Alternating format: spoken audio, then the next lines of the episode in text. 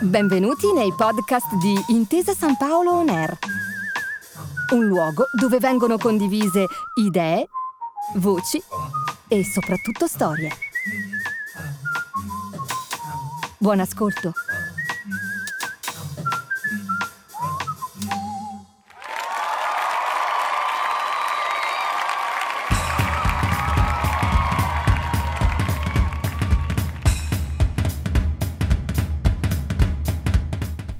Il boato che avete appena sentito non proviene da uno stadio di calcio o da una finale olimpica dei 100 metri. Arriva dagli spettatori ammassati intorno alla sedicesima buca del Phoenix Open nel febbraio del 1997. Non è una buca qualsiasi, ma è quella che gli appassionati chiamano The Coliseum, il Colosseo, sia per via delle tribune che abbracciano il campo gara, che soprattutto per il tifo sguaiato d'anfiteatro romano, appunto. E nell'arena quel giorno c'è Sua Eccellenza Tiger Woods, l'uomo che sta facendo innamorare del golf l'America e il mondo intero. Noi però vogliamo estraniarci da quel boato, vogliamo riavvolgere il nastro e tornare indietro di una manciata di secondi per capire che cos'è appena accaduto. Siamo a Scottsdale, nello stato dell'Arizona, e Tiger ha solo 21 anni, il petto smilzo e la faccia da ragazzino. Indossa un completo da gioco blu e indossa scarpe bianchissime bianche come il suo sorriso nascosto ad arte dietro ad una smorfia di concentrazione. Il green è 150 metri più avanti, un'oasi verde sullo sfondo delle montagne rocciose. Dal punto in cui il campione si trova, la buca è soltanto un puntino nel nulla, un moscerino in una galassia sconfinata. Un colpo secco, il rumore inconfondibile del ferro che colpisce la pallina da sotto, un microsecondo prima di falciare la zolla di terra. Dagli spalti parte un oh infinito.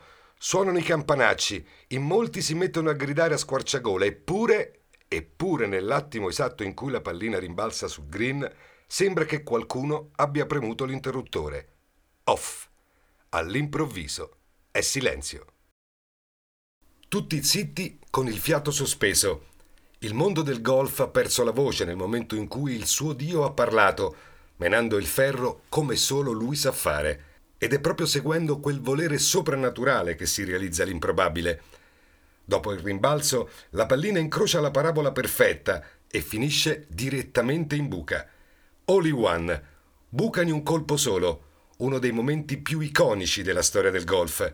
Di colpo, al TPC Scottsdale Golf Club scoppia il pandemonio. All in One non è soltanto un'opera del grande maestro, è anche il titolo di questo podcast, un viaggio pensato per raccontare la magia del golf e per accompagnarci alla scoperta delle sue storie nascoste, delle sue leggende, del suo magnifico glossario pieno di significati nel significato, un tuffo nel verde per sfatare anche alcuni luoghi comuni polverosi che da sempre circondano questo meraviglioso sport. Un esempio? Beh, intanto con il racconto del Phoenix Open del 1997 abbiamo demolito il cliché che vuole i campi da golf come luoghi riservati soltanto a gentleman dalla plomba impeccabile, sempre capaci di contenere lo scorrere delle proprie emozioni. Ma andiamo avanti, perché questo è soltanto il primo di una lunga serie. Il golf è ancora un passatempo elitario? È davvero una disciplina poco faticosa? Per scoprirlo ci affideremo a due persone che il golf lo conoscono da molto, molto vicino. Uno è Massimo Caputi, di cui avete appena sentito l'inconfondibile voce, un giornalista sportivo e volto noto della televisione che pur avendo legato per sempre la sua carriera al mondo del calcio, 14 anni fa si è lasciato letteralmente contagiare dal virus di ferri e bastoni e oggi è tra i tanti che hanno perso la testa per il green. L'altro è Gianluca Pietrobono, un ex giocatore professionista che oggi allena le giovani promesse del golf italiano. In ciascuna delle sei puntate di questo nostro cammino ci concentreremo su una delle parole che definiscono il vocabolario del golf, usandola come strumento per aprirne il vaso di Pandora e scoprirlo poi in tutte le sue sfumature. Oggi, per cominciare, sarà il termine swing ad aprirci le porte di questo mondo stregato.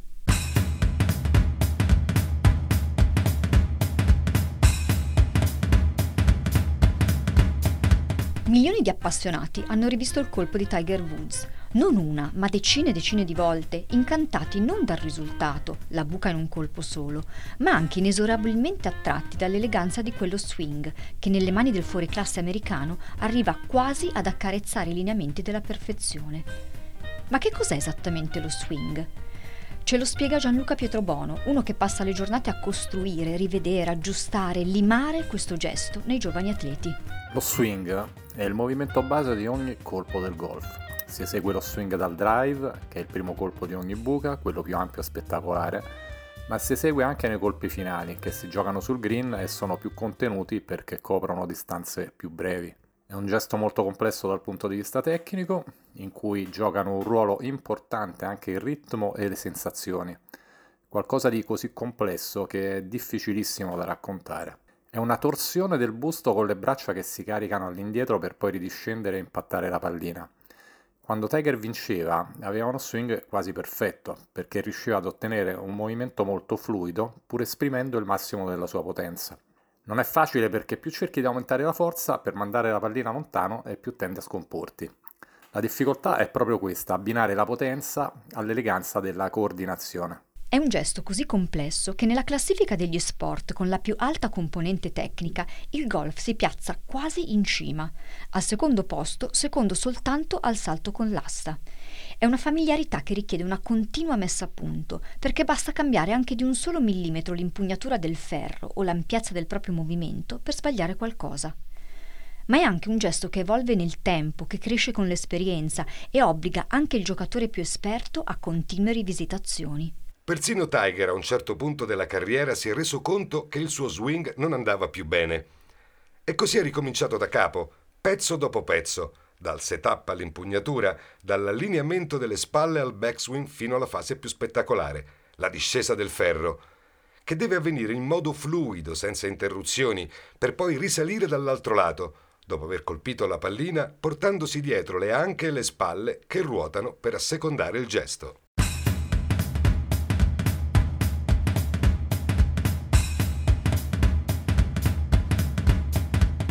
Avete riconosciuto questa musica?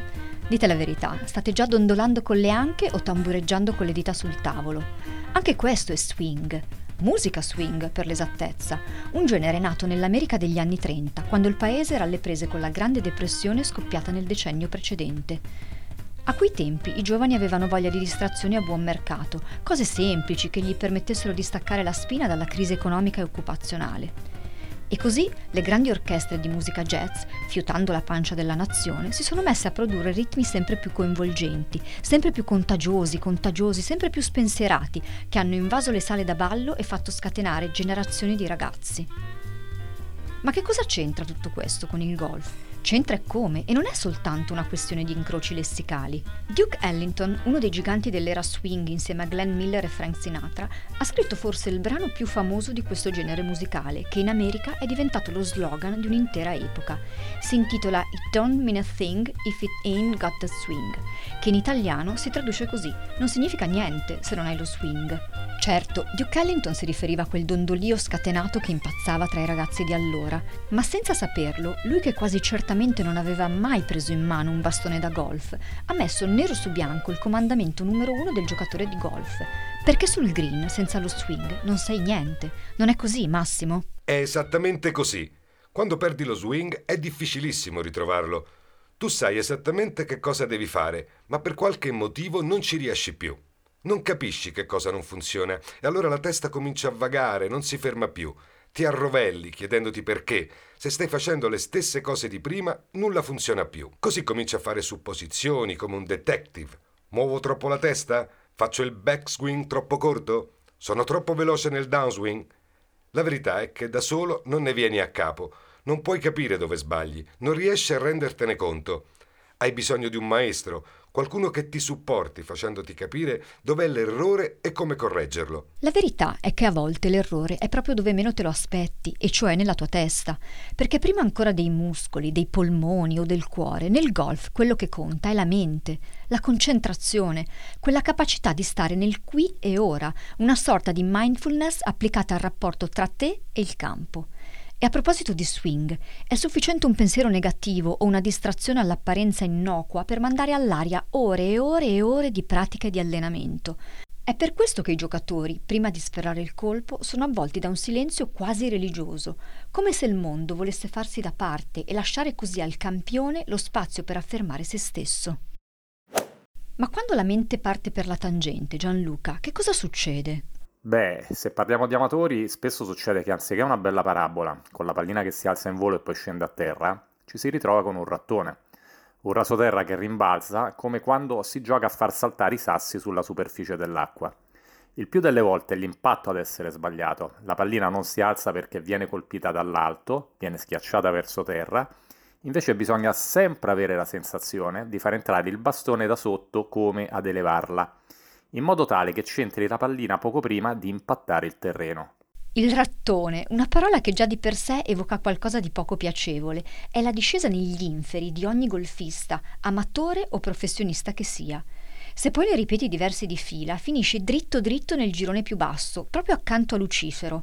È quella cosa che ti toglie il sonno la notte e ti fa tornare sul campo prima possibile, per riprovarci ancora e ancora, per cercare disperatamente di ritrovare uno swing fatto bene che, al contrario del famigerato rattone, ha il potere di portarti dritto in paradiso. Te ne basta uno, uno soltanto per sentirti di nuovo bene ed entrare nel flow, quello stato di grazia in cui tutto ti viene senza pensare. Quando la pallina prende il volo è un'emozione incredibile, capace persino di farti perdere il contatto con la realtà, per un secondo soltanto. La osservi e pensi, ammazza che fenomeno che sono anche se sotto sotto sai perfettamente che non lo sei affatto. Si dice che il golf sia lo sport inventato dal diavolo, come il tennis. Diavolo che, a quanto pare, in quanto a fantasia, è secondo a nessuno. Ed è vero, se giochi male vuoi tornare per migliorare, se giochi bene vuoi tornare perché è una goduria. Lo so che cosa vi passa per la mente, ma che sarà mai? Basta pensarci, basta mettere in pratica quello che ti dice il maestro, o magari guardare in loop i video dei campioni di oggi, come Rory McIlroy, Jordan Spieth, Justin Thomas, John Ram, e poi provare a copiarli. In fondo, un giocatore alle prese con lo swing si prende tutto il tempo di cui ha bisogno, no? Basta osservarlo. Prima mette i piedi paralleli, poi impugna il ferro, osserva il green, punta con lo sguardo determinato la bandierina, poi la pallina, la fissa proprio la pallina, quasi le volesse parlare, fa un passo indietro e simula il movimento. Poi ripete tutto da capo, come un rituale magico costruito apposta per cercare di addolcire il campo, di livellarlo, di farselo amico. E intanto i secondi passano, tanti secondi, forse troppi, e nel golf, quando è troppo, il tempo si trasforma in tiranno. È così. Lo dimostra il fatto che la pallina è ferma e quindi in teoria l'approccio dovrebbe essere molto più semplice rispetto a una palla sempre in movimento, come nel tennis o nella pallacanestro.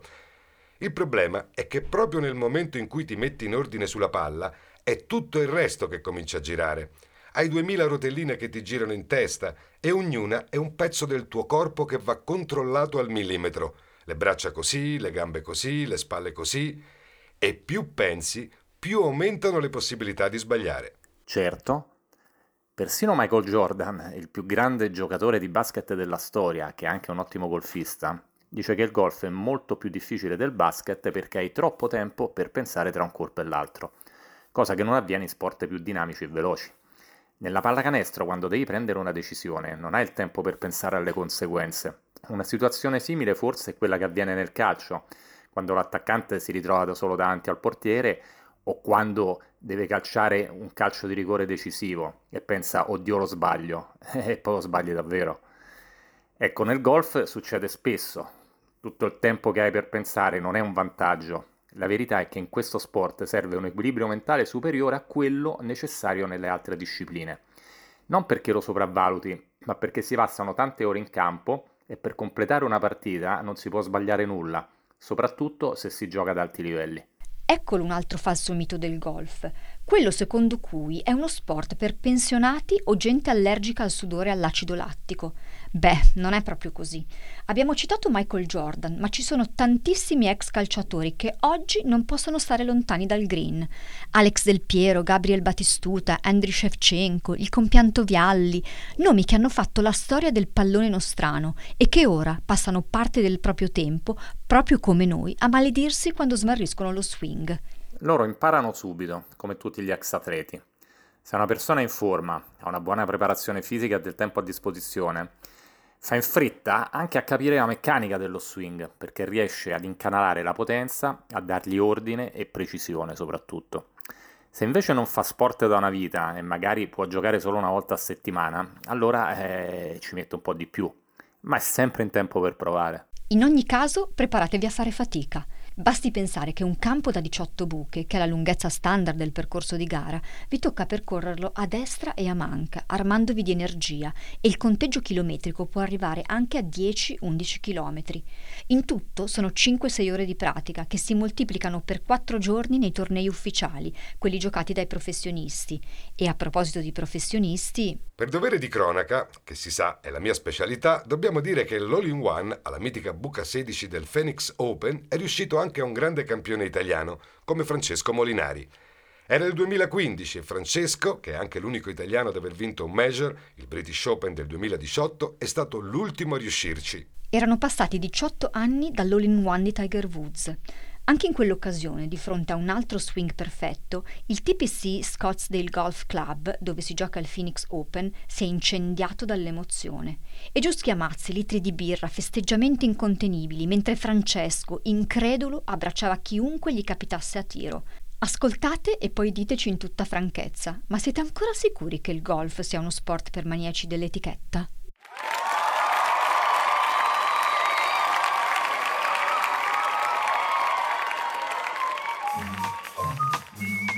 Grazie per aver ascoltato i podcast di Intesa San Paolo On Air. Al prossimo episodio.